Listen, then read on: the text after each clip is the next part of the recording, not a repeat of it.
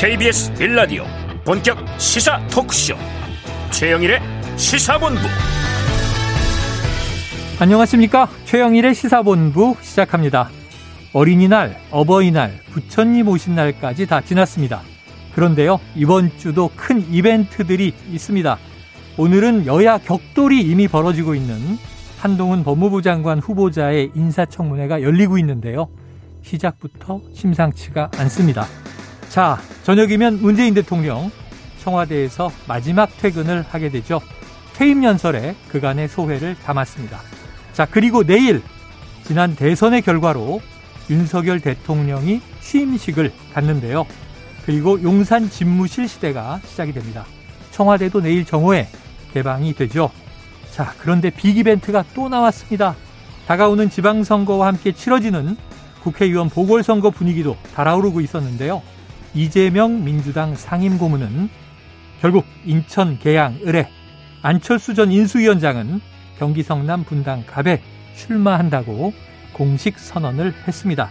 자, 이렇게 되니 대선 2라운드라는 말이 전혀 무색하지 않게 됐는데요.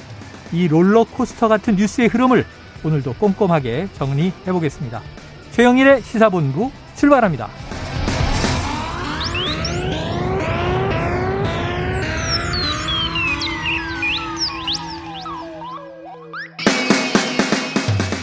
네, 1부에는요, 오늘의 핵심 뉴스를 한입에 정리해드리는 한입뉴스 기다리고 있고요. 2부 10분 인터뷰, 10년 만에 치러지는 대통령 취임식, 하루 남았습니다. 박주선 대통령 취임 준비위원장과 어떤 메시지를 담았는지 미리 살펴보는 시간을 갖겠습니다. 이어서 주간 이슈 먼데이 그리고 국제본부 기다리고 있습니다. 한 입에 쏙 들어가는 뉴스와 찰떡궁합인 디저트송 신청 늘 기다리고 있죠. 오늘 뉴스에 어울리는 노래가 있으면 문자 샵 9730으로 자유롭게 보내주세요. 선정되신 분께는 커피 쿠폰 보내드립니다. 짧은 문자 50원, 긴 문자 100원입니다.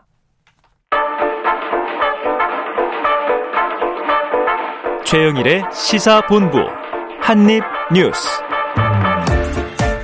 네, 오늘의 핵심 뉴스 한입에 정리해보죠. 한입뉴스.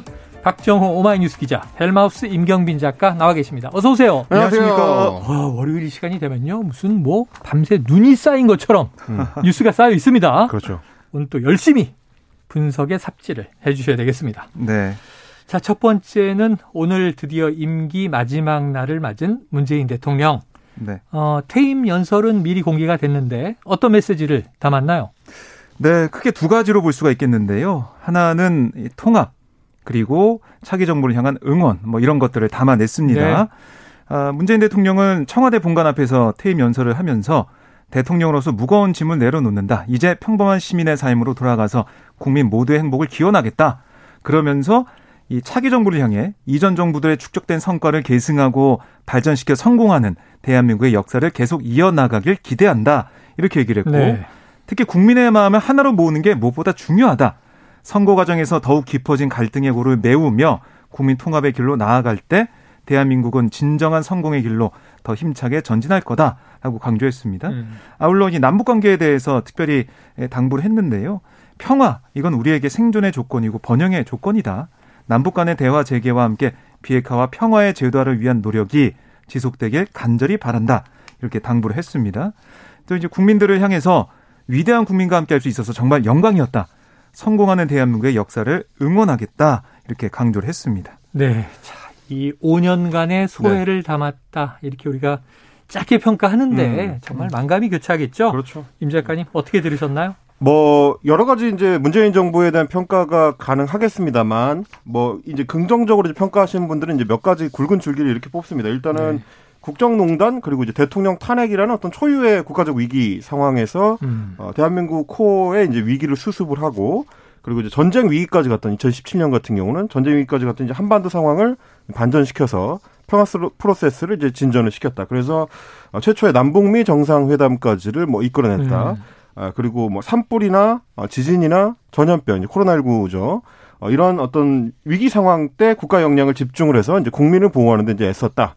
아, 그리고 이제 국제 무대에서 이제 대한민국의 격을 좀 상당히 끌어올리고 신남방 정책, 신북방 정책 같은 새로운 외교 방향을 제시했다라는 게 지금 대체적인 문재인 정부에 대한 이제 긍정적인 평가를 모으면 이렇게 되는 것 같고요.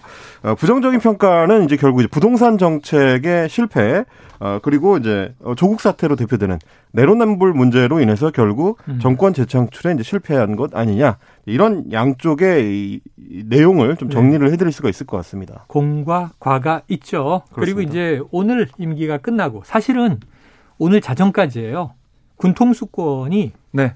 이 빈틈없이 자정을 기점으로 이제 전임자에서 후임자에게로 이제 이관되기 때문에 네. 퇴근은 6시 하지만 음. 사실은 모든 직무를 다 내려놓는 건 아닌데 네. 자 마지막 날이면 보통 저 같으면은 스케줄 다 비우고 쉬고 회고하다가 나갈 텐데 오늘도 일정이 바빠요. 네, 그렇습니다. 오후에도 지금 윤석열 당선인 취임식 참석을 위해 방한한 할리마 야콥 싱가포르 대통령 만날 예정이고요. 음. 또 왕치산 중국 국가부수석도 만납니다. 네. 이런 일정들까지 예정돼 있고 이걸 마치고 6시가 되면 문 대통령은 청와대 직원들의 배웅을 받으면서 마지막 퇴근길에 나서게 되는데요. 김정숙 여사와 관절을 출발해서 청와대 정문으로 나와 분수대까지 걸어 내려갑니다. 네. 그러니까 오늘 아마 그 앞에 많은 분들이 모이실 것 같아요. 음. 퇴근길을 마중하러 나온 시민에게 인사말을 하지 않을까 예상이 되고 탁현민 비서관이 방송에서 얘기한 바에 따르면 이 퇴근길에 깜짝 이벤트가 있을 거다. 어. 이런 얘기를 했었어요. 김 재관님 뭡니까? 어, 제가요? 네. 어, 그거 약간 국가 기밀에 속하는 내용이지 않을까요? 이거 탁 비서관하고 친분이 없어요? 아, 물론 이제 뭐 전화번호는 있는데 제가 굳이 또 통화해서 그걸 물어보기는 좀 네. 톡을 해야죠. 톡을. 엠바고 엠바고라고 보시면 됩니다. 네, 아직까지는. 궁금합니다. 네. 6시 이후에 드러나겠죠. 네. 깜짝 이벤트도 있다. 예, 그리고 뭐 서울 시내 모초로 자리를 옮겨서 왜냐하면 이제 청와대에서 이 자는 건 거기서 머무는 건 어, 이 어젯밤으로 끝났으니까요. 네네.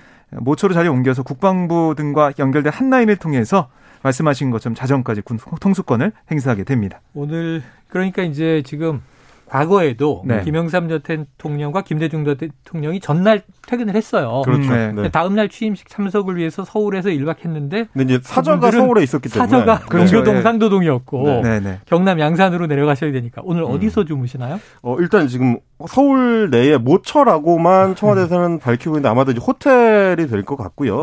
뭐 그렇게 되면 이제 사저가 아닌 호텔에서 마지막 밤을 보내는 최초의 대통령이라는 아. 이제 의미를 좀 갖게 됩니다. 그런 정도가 될 것 같고 내일 이제 어새 대통령 취임식에 참석한 이후에 서울역을 떠나서 양산 사저로 향하게 될 예정입니다. 자, 그러면 이제 윤석열 당선인 두 달 동안 우리가 이렇게 불러봤는데 네. 자, 이제 자정이 되면 사실 대통령인 거죠. 그렇습니다. 군통수권을 이양 받고 네. 내일 취임식을 통해서 이제 선서를 음. 하는 거고 뭐 이 내일 0시 그러니까 10일 0시가 되면 용산 대통령실 지하 벙커에서 군 통수권자로서 아. 합동 참모본부에 보고를 받습니다. 네. 그러니까 직무를 시작하는 거고요. 이 특히 이 요즘에 최근 들어서 북한의 동태가 심상치 않기 때문에 그런 것들 여러 가지 판단해서 용산 대통령 집무실 지하에 마련된 국가위기관리센터 상황실에서 음. 임기를 시작한다라고 얘기를 하고 있고 이 어쨌든 지금 보면은 윤석열 당선인이 여러 가지로 어, 경제도 그렇고 안보도 그렇고 어려운 상황에서 취임하게 되잖아요. 네. 그런 상황에서 아마 이 바로 임기를 시작하고 여러 가지 상황들을 통제하겠다 이런 생각을 하는 것 같습니다. 자, 퇴임하는 문재인 대통령, 음. 새로 취임하는 윤석열 대통령. 스타일은 많이 다른 두 분인데 어쨌든 오늘 잠 못 이루는 밤을 각각 다른 이유로 네. 보내지 않겠는가 하는 생각이 듭니다. 자, 오늘 마지막 퇴임의 모습과 내일 취임의 모습을 잘 우리가 국민으로서 지켜봐야 될 것 같고요. 자, 그러면 내일 취임식 국회에서 열리죠? 네, 그렇습니다. 몇 시에 어떻게 진행되나요? 열, 아, 내일 11시에 열리고요. 뭐 1시간 정도 진행될 예정이고 네. 어, 사실은 취임 행사가 아, 이 내일 0시에 시작이 된다라고 보시면 되겠어요. 음. 그러니까 새 대통령 이 임기 개시를 알리는 보신각 타종 행사로 시작이 되고 아. 뭐 이때부터 당선인에서 대통령 신분이 바뀌게 되는 거고요. 내일 취임식에 보면 아, 윤석열 이 당선인이 차를 타고 연단까지 가는 게 아니라 국회 앞에서 내려가지고 걸어서 이동하는 모습이 네. 예상이 되고 취임식에는 문재인 대통령 대회와 박근혜 전 대통령 또 수감 중인 이명박 전 대통령 대신해서 김윤옥 여사 또 전진 대통령 전두환 씨의 배우자 이순자 씨, 고 노태우 씨의 큰딸 노소영 씨가 참석을 하고 음. 재계에서는 이재용 삼성전자 부회장과 정의선 현대자그룹 회장, 뭐 최태원 SK그룹 회장 등이 참석을 하는데요. 이혼 소송 중인 노소영 씨와 최태원 회장이 아. 어, 마주치는 상황이 있을지도 모르겠습니다. 이게 갑자기 좀 눈에도 들어오는 상황이고 그리고 이와 함께 취임 준비가 선정한 국민 9천여 명과 일반 국민 2만 4천 명, 또 여기다가 더글러스 엠호프 해리스 미국 부통령 배우자, 또 왕치산 중국 국가부주석, 하야시 일본 외무상을 포함한 외빈 300여 명. 이렇게 해서 모두 4만 1000명이 참석을 하고요. 그리고 눈에 띄는 부분이 취임식에서 무대 좌우에 설치된 대형 화면을 통해서 청와대 개방 현장 상황이 실시간으로 중계될 예정입니다. 음.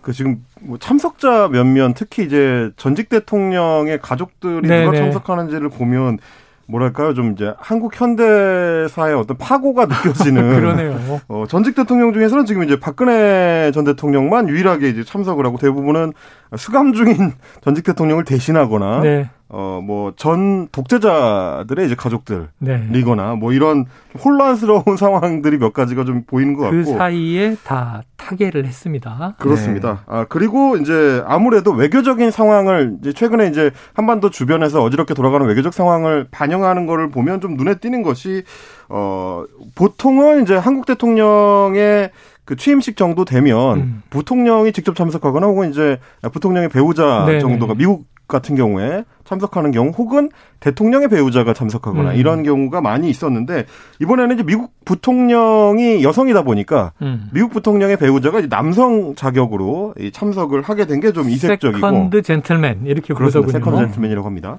어 그리고 좀 이전에 그 대통령 취임식과 다르게 중국에서는 상당히 고위직을 보낸 셈이 됐습니다. 왕치산 음. 부주석이 참석을 했는데 어, 뭐 물론 이제 시진핑 시대가 장기화되면서 왕치산 부주석의 어떤 정치적 힘이 예전만 못하다는 평가는 있지만 그럼에도 불구하고 중국이 이제 부주석급을 보낸 거는 뭐 이전의 대통령 취임식 때하고는 좀 달라진 어, 어떻게 보면 이제 한국의 위상을 보여주는 것이기도 할 테고요. 네.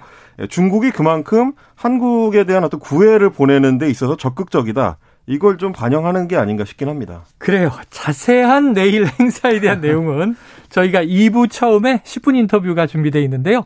박주선 대통령 취임 준비위원장에게 궁금한 것들을 직접 물어보도록 하겠습니다. 아, 코드는 소통이다.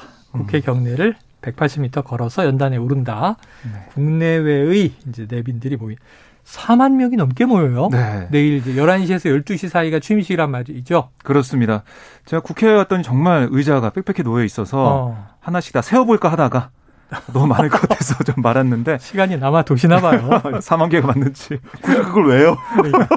내일 너무 많더라고요. 내일 여의도는 엄청난 교통 체증이 예상될 것 같습니다. 네. 박정 기자님 일찍 오세요. 알겠습니다. 네, 길이 밀릴 가능성이 높습니다. 자, 다음 이슈가 오늘 또 빅이슈예요. 바로 한동훈 법무부 장관 후보자의 청문회 시작됐습니까?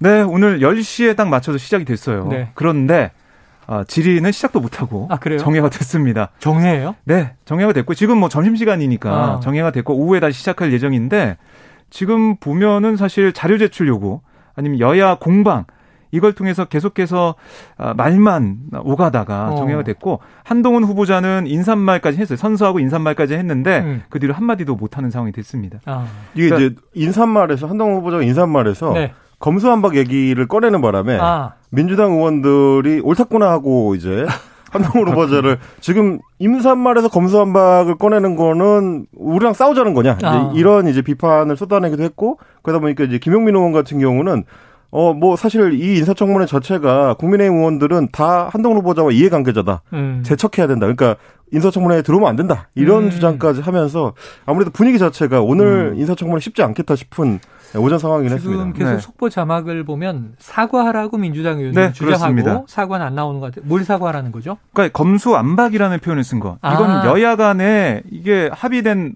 발언도 아니고 네네. 명칭도 아니고 법률적인 용어도 아닌데 그리고 지금 통과된 법이 검찰 수사권 완전 박탈이 아닌데 네네. 보안 수사권, 직접 수사권도 남아 있고 어떻게 검수완박이라는 말을 법무장관 후보자가 쓸 수가 아, 있냐? 그러니까 한동훈 후보자가 검수완박 이렇게 그렇습니다. 표현을 했군요. 네, 오늘 인사말에서 그 단어를 썼기 때문에 음. 거기에 사과하고 시작해야 된다. 뭐 국회를 무시하는 처사다 이렇게 얘기를 했고 반면에 국민의힘은 아니 검수완박이라는 거 국민들이 다 이렇게 알고 있고 쓰고 있는데 네.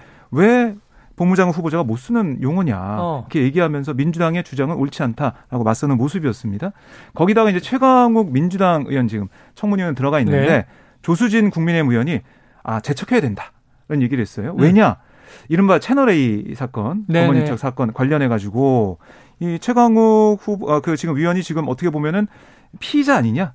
음. 아, 재판 관련해서 연루가 돼 있고 재판 받고 있는 상황인데 한동훈 후보자는 무죄의 취지의 얘기가 나왔고 네네. 혐의가 없는 상황이 됐는데 이 상황에서 피의자가 후보자한테 질문하는 이 과정 이거 어떻게 봐야 되느냐 어. 이거 이해관계가 딱 맞아 떨어지는 이해관계가 있는 그런 상황이 아니냐 재척해야 된다 주장했고 민주당에서는 무슨 소리냐 이해관계 없다라고 최강욱 의원이 얘기를 하고 있습니다. 서로 서로 재촉해야 한다는 이야기를 하고 있으면서 민감한 신경전이에요. 그러니까 이게 사실 오늘의 본론은 누가 뭐라고 해도 민주당 의원들 입장에서 가장 칼을 갈고 많이 준비했을 거는 한동훈 후보자 딸의 그 입시 관련된 의혹들일 네네. 가능성이 크다는 건 누구나 예측을 하고 그게 있는데 최근 보도가 좀 많이 나왔죠. 그렇습니다. 근데 본론은 아직 시작도 안 했고요. 지금 네네네. 일종의 이제 초반 기싸움만으로 오전 시간을 다 보낸 수준이기 때문에 어, 제가 감히 예측해 볼 수 있는 거는 네. 아마 오늘 한동훈 후보자의 인사청문회는 자정을 넘겨서 계속될 가능성도 상당히 있다.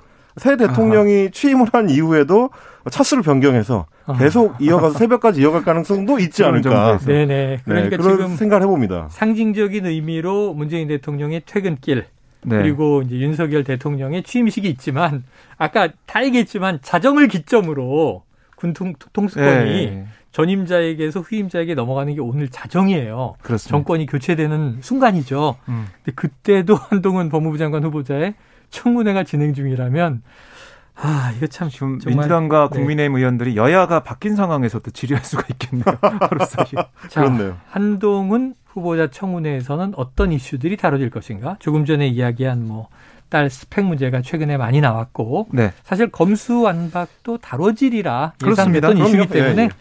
오늘 여러 가지 이제 이야기가 나올 텐데 지금 점심 시간 교통 상황을 먼저 알아보고 와서 이어가도록 하겠습니다. 교통정보센터의 김한나 리포터 나와주세요. 네, 지금 고속도로 곳곳으로 돌발 구간들이 많은데요. 먼저 경부고속도로 부산 쪽으로는 기흥동탄 나들목에서 동탄 분기점까지 4km 작업 여파를 받고 있고요. 이전에는 한남에서 서초까지 또 신갈분기점에서 수원 나들목까지 3km 밀립니다. 중부 내륙고속도로는 양평 방면으로 상주터널 부근에서 사고가 있었습니다. 예, 현재 처리는 됐지만 선산 나들목부터 낙동 분기점까지 3km 여파는 남아 있고요. 이후로 장현터널 부근에서 괴산나들목까지도 속도 내기 어렵습니다. 영동고속도로 강릉 쪽으로는 서안산 부근에서 사고를 처리하고 있습니다. 1km가량 여파받고 있고요. 이후로 용인에서 양지터널 부근 6km 구간 속도 내기 어렵습니다. 서울 양양고속도로 양양 쪽으로는 내촌나들목 부근에서 4km 정체인데요. 작업 여파 때문입니다. KBS 교통정보센터였습니다.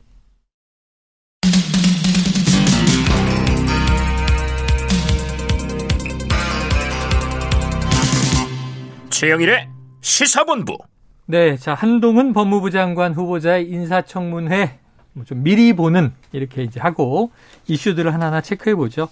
아까 이야기했듯이 이른바 검수완박, 검찰의 수사권 분리 여기에 대해서는 이제 강력한 반대 입장은 여러 차례 피력을 하고 있어요. 네. 그래서 이제 법무부 장관이 된다면 이 검찰과 경찰의 수사권 기소권 분리 문제에 대해서 어떻게 대응할 것인가 뭐 이런 건 당연히 업무 상황에서 물어볼 수 있다고 봅니다. 여기에 대해서 이제 입장들이 쏟아질 거고 여야 입장이 완전히 다르니까 격돌이 있겠죠. 그리고 또 이제 과거에 검사 시절에 벌어졌던 문제들도 또 민주당에서 질의를 할 텐데 최근 것부터 보죠. 그러니까 이제 후보자가 된 이후에 별반 나오는 게 없었는데 배우자의 위장 전입 음. 이게 뭐 외제차 가격을 좀 낮추기 위한 것이었다. 요 정도가 있었는데 딸의 스펙 쌓기 이슈가 네. 갑자기 쏟아졌어요. 어떤 내용입니까? 예, 최근 보도된 내용을 보면 한겨레 보도인데요. 한 후보자의 딸이 사회과학 분야 학술 논문 데이터베이스 SSRN에 올린 논, 어, 그 논문 문서 정보에 음. 지은이로 이게 영어로 벤슨이라고 시작한 이름이 적혀 있었어요. 네네. 그러니까 지은이의 이게 키워드라고 해야 되나 이게 좀 남아 있었던 겁니다. 네네. 그래서 구글 검색이나 이런 걸 통해서 취재진에서 벤슨을 추적했고 벤슨이 미국과 영국 등에서 운영하는 홈페이지에 자신을 뭐라고 소개했냐면 노련한 대필 작가라고 소개한 케냐인이다. 어, 네. ghost writer라고 영어로 ghost writer, 써놨죠. 그렇죠. 유령 ghost writer라고. 작가라고 예. 부르죠. 대필 작가를. 논문과 과제를 의뢰받는다는 사실을 확인해 준 거예요. 야, 그럼 논문을 거예요. 대신 써주는 작가다. 그렇습니다. 그래서 이, 이 벤슨의 SNS 메신저를 통해서 한 후보자의 딸이 취재진이 보냈습니다. 논문을 보내면서 아니 문서 정보에 당신 이름이 나오는데 음. 당신이 직접 작성한 거 맞냐라고 물어봤더니 이 벤슨이 2021년 11월 초에 했다.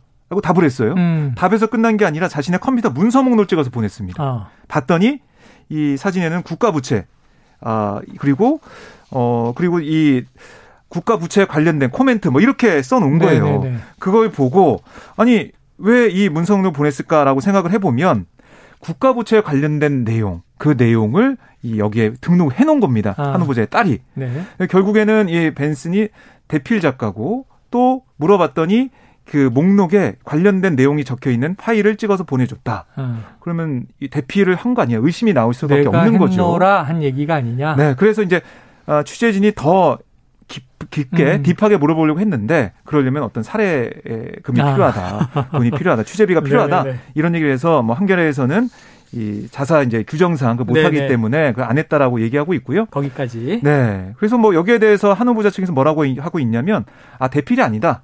온라인 첨삭을 받은 거다라고 아. 얘기했고 또 이런 논문 이런 것들이 입시나 이런데 사용한 적도 없고 또 사용할 계획도 없었다. 네. 근데 이게 뭐가 문제냐 이런 취지의 답변을 내놨습니다. 자 대필은 네. 그냥 써주는 거예요. 그렇죠. 예. 이름을 진짜 쓴 사람 이름은 감추고 네. 다른 타인의 이제 명의로 내는 거. 고스라이터죠. 예, 첨삭 지도라는 거는 이제 제가 썼어요. 그리고 임 작가님 한번 봐주십시오. 그러면 네. 빨간 펜으로 네네네. 네, 네. 이렇게 이렇게 좀 고치는 게 좋겠습니다 하는 게 첨삭이에요. 음. 임 작가님 이, 이 상황은 어떻게 봐야 됩니까? 조금 해설을 좀 해드려야 될 것 같은데 네. 저도 이제 이거를 주말 동안에 이제 계속 뭐 이것저것 찾아보면서 좀 일종의 취재를 좀 해봤어요. 어. 근데 이제 소위 이제 벤슨이라고 한겨레에서는 앞에 그 first name이라고 하죠. 이제. 네네. 어, 이름만 따가지고 이제 나머지 가렸는데 네. 아주 쉽게 추적이 됩니다. 아, 그래요? 구글이나 이런 데서 저도 이제 검색을 해보니까 이 사람이 full name은 벤슨 마타라 마가티. 어, 그러니까 예. middle name까지 있어요. 네네네. 중간 이름까지 다 해서. 근데 이런 이름의 작가 홈페이지에 가보면 아까 말씀하셨던 것처럼 고스트라이터다라고 스스로를 소개하고 아. 뭐 여러 사람들한테 이런 일을 전문적으로 해준다. 논문 써드립니다. 그렇습니다. 뭐 단가 얼마다 이런 네네. 게 나오는 페이지도 있을 정도로 이미 이제 어 그거에 대해서는 부정하기가 좀 어려울 것 같고요. 아. 다만 이제 한동훈 후보자 쪽에서 얘기하는 거는 어이 문서 파일을 그 사람이 찍어서 보낸 게 이제 두 개가 나오는데 예. 하나는 어 2021년 11월 3일에 작성한 국가 부채라는 음. 문서 파일 제목이고 어 다른 하나는 그 다음 날 11월 4일에 작성된 국가 부채 나머지 부제로 코멘트 이렇게 돼 있는 겁니다. 어. 음. 그러니까 이제 아마 이제 한동훈 후보자 측에서 주장하는 거는 코멘트를 받은 것이다. 아. 라고 주장을 하는 것 같아요. 음. 그러니까 어, 원본 파일을 한동훈 후보자의 딸이 작성을 해서 음. 이 케냐 사람한테 보내고 네네. 그거에 대해서 이런 이런 부분을 첨삭 지도를 받아서 코멘트 파일을 예, 받은 것이다라고 이야기를 하는 것 같습니다. 음. 근데 이제 이걸 명확하게 증명을 하려면 그각 문서 파일 사이에 이제 문서 정보가 있거든요. 아, 그렇죠. 한겨레가 밝혀낸 문서 정보에는 작성자가 벤슨 마가티라고 돼 있으니까 네. 그거 말고 문서 정보에 최초 작성일이 11월 4일보다 앞에 있는 네. 그러니까 최초 문서로 보이는 음. 한동훈 후보자 딸의 문서 정보가 공개가 되면 아무 그렇지. 문제가 없습니다. 네, 그렇죠. 음. 네, 그러면 이제 실제로 첨삭 지도를 받았다고 할 수 있죠. 그런데도 여전히 남는 의문은 뭐냐면 이 케냐에 살고 있다는 ghostwriter와 한동훈 후보자의 딸이 도대체 어떻게 연결이 된 거냐. 그러게요. 한동훈 후보자의 딸은 네. 굳이 영어 문서의 첨삭 지도를 왜 음. 케냐에 살고 있는 어 뭐랄까 경력도 불분명한 음. 이런 사람에게 돈을 주고 맡겨야 했는가? 왜냐면 실제로 지금 한동훈 후보자 딸이 다니고 있는 채드윅 스쿨이라는 학교는 네. 한 학기에 수업료만 수천만 원이 들어가는 음, 국제학교죠. 국제학교죠. 음. 그리고 국제학교 내에는 어, 이런 식의 첨삭 지도를 전문적으로 해주는 교사들이 따로 있습니다. 네네. 예, 글쓰기 지도만 따로 하기 때문에 음. 그 선생님들은 경험도 많고 학위도 있고 커리어도 좋거든요. 음. 근데 왜 학교에 있는 학교 선생님한테 충분히 받을 수 있는데도 불구하고 굳이 케냐에 있는 ghostwriter를 접촉했느냐? 네. 이런 부분에 대해서는 조금 더 명확한 해명이 필요할 것 같고 다만 이제 문제는 이 케냐 사람과의 문제만 연결이 되어 있는 게 아니라 이 외에도 어, 뭐 이제 한 후보자 딸의 사촌들과 연동이 돼 있는 음. 일종의 스펙 공동체를 만들어서 거기서 어 논문 작성 등을 통해서 이제 스펙을 같이 좀 쌓아 올리는 과정을 거쳤던 게 아니냐라는 게 이제 한국일보를 비롯한 여러 언론 매체들이 주말 동안에 또 제기한 추가 의혹들이 있기 때문에 그래서 바로 이어지는 게 지금 하나는 이제 대필 작가 논란이 하나 있고요. 그렇죠. 이 말씀하신 대로 한동훈 후보자의 딸 그런데 그 외에 뭐 사촌, 외사촌, 이종 사촌 네. 등과 이른바 스펙 공동체가 존재했다. 이런 보도가 있다고 하는데 그건 어떤 내용이에요?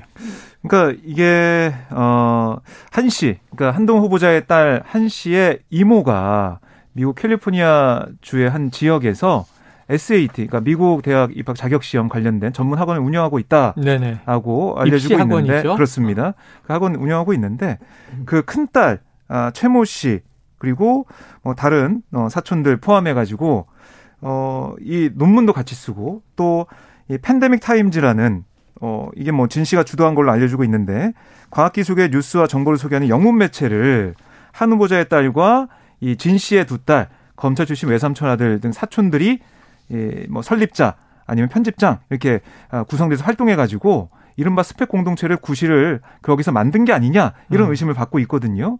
뭐한 씨는 국제학교에 다니고 사촌들은 미국에서 공부하고 있는 상황인데 이 아, 지난해 2월 16일 그러니까 진 씨의 큰딸 최모 씨와 동생들 4 명이 이게 지난해 2월에 14쪽짜리 논문을 냈어요. 음. 이것도 똑같은 그 아, 학술지입니다. ABC 리서치 얼럿이란 이곳에 등록을 한 그런 논문인데 시위에서 SNS의 영향과 영향 역할과 영향 연구 이런 내용인데 그러니까 이 논문을 함께 쓴네 명이 진 씨가 주도한 것으로 알려진 이 팬데믹 타임즈 소속이었고요. 음.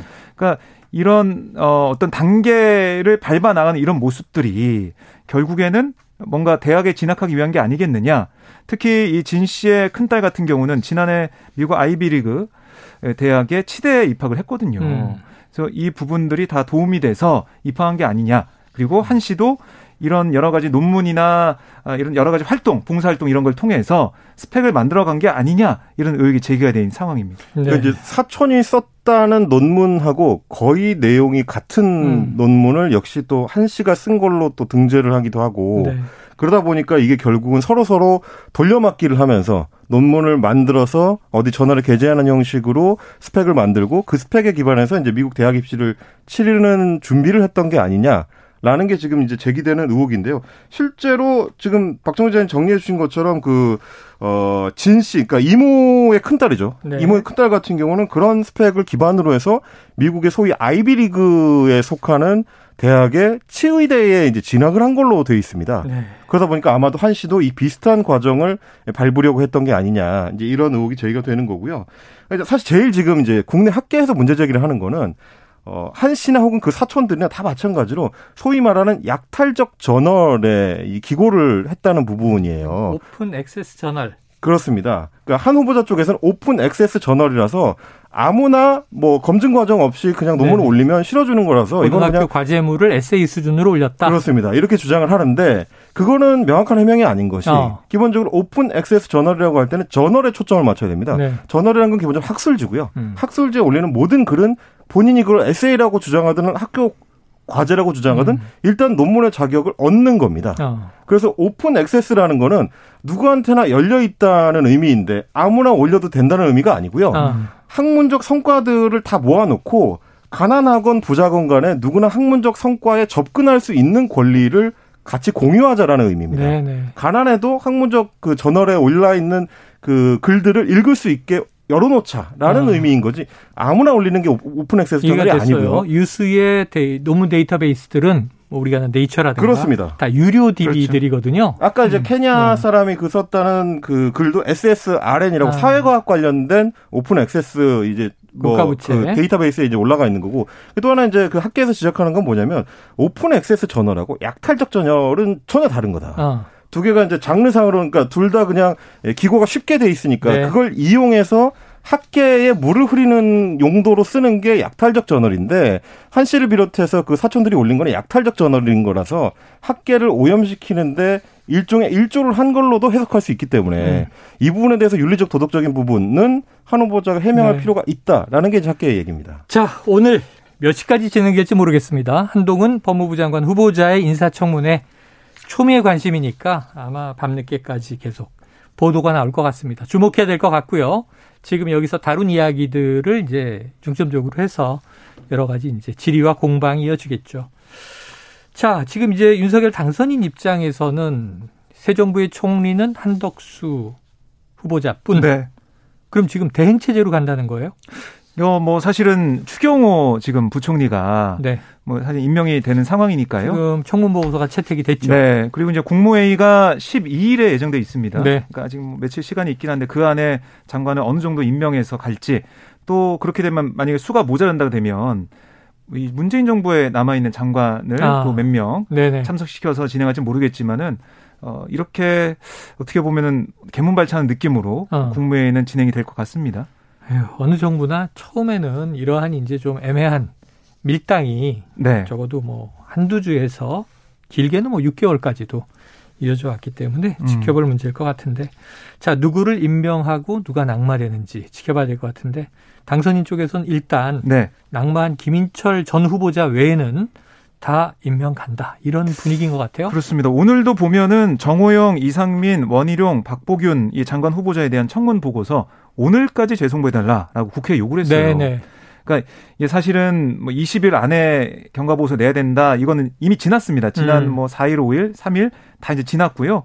그런 상황에서 어, 윤석열 당선인 측이 할 수 있는 것은 재송부 요청 아니면은 뭐 다시 여러 가지 정치적 논의도 할 수 있겠지만 재송부 요청을 10일 이내에 정해서 할 수가 있는데 오늘까지 해달라고 했어요. 음. 이 말은 뭐 임명을 강행한다 이렇게 볼 수가 있겠습니다. 자 내일 뭐 그 취임식까지는 우리가 쭉 지켜볼 일이 많아서 다루기 쉽지 않은데 다가오는 6일 지방선거 드디어 아, 지금 뭐 이재명 민주당 상임고문 인천 계양을 출마를 공식화했고 어, 조금 늦게 안철수 전 인수위원장 결국 이제 네. 경기 성남 분당 갑에 출마 공식화했어요. 어제 이제 이재명 상임고문 같은 경우는 이제 계양 그 지역구에서 계양산 앞에서 이제 기자회견을 네. 열고 출마 선언을 했습니다. 공식적으로 출마 선언을 했고요. 그리고 이제 이재명 후보 같은 아 이재명 상임고문 같은 경우는 이미 당에서 공식적으로 그 전략 공천을 결정을 한 상태이기 때문에 음. 후보 등록만 하면 곧바로 후보가 됩니다. 에, 국민의힘 소속의 이제 안철수 인수위원장 같은 경우도 아 전 인수위원장이죠 이제 네네. 인수위원장 같은 경우도 경기 분당 갑 보궐선거에 출마 선언을 어제 국회에서 출마 선언을 했습니다. 그리고 오늘 오전에 원래는 이제 분당갑에 출마 선언을 이미 해놓고 있었던 박민식 전 의원이 있었는데 박민식 의원 같은 경우는 이제 출마를 오늘 포기하는 예, 선언을 했기 때문에 음. 사실상 안철수 위원장 쪽으로 단수 공천 내지는 전략 공천이 이루어질 가능성이 큽니다. 이렇게 되면 이제 음. 이재명 상임고문 입장에서는 인천시장 선거 그리고 경기도지사 선거까지 본인이 이제 책임져야 되는 네네. 어떻게 보면 이제 공동 상임 선대위원장으로도 위촉이 됐기 때문에 전국 단위의 지방선거 전체와 이제 본인이 연동되는 거고요. 네. 어 이제 안철수 후보 같은 경우는 그렇게 되면 경기도 선거를 또 본인이 책임져야 그렇죠. 되는 그래서 이제 서로 간에 일종의 크로스 카운터 를 이제 날리게 된 그런 셈이 됐습니다. 자, 이러니까 이제 대선 2라운드 얘기가 나오게 되는 거죠. 자, 오늘은 시간이 다 돼서 여기까지 하고 안타깝게 이 또 지난 주말을 보내면서 좀 이른 나이에 배우 강수연 씨가 별세를 했고요. 또 오늘은 시인 김지하 씨 오적 타는 목마름으로 향년 81세로 별세했다는 소식이 있습니다. 지난번에 이회수 작가와 더불어서 참 많은 문화예술계 인사들이 또 네. 세상을 뜬다 안타까움이 있네요. 자, 김지아 선생은 어제 별세가 발표가 됐습니다. 자, 오늘 한입뉴스 여기까지 하고 내일 또 취, 취임식에 내용들을 다뤄보도록 하죠. 지금까지 박정호 기자, 임경빈 작가였습니다. 고맙습니다. 감사합니다. 고맙습니다. 자, 청취자 7554님, 디저트송 015B에 이젠 안녕 신청합니다. 문재인 대통령 5년 동안 고생 많으셨습니다. 건강하십시오. 노래 듣고 입으로 돌아옵니다.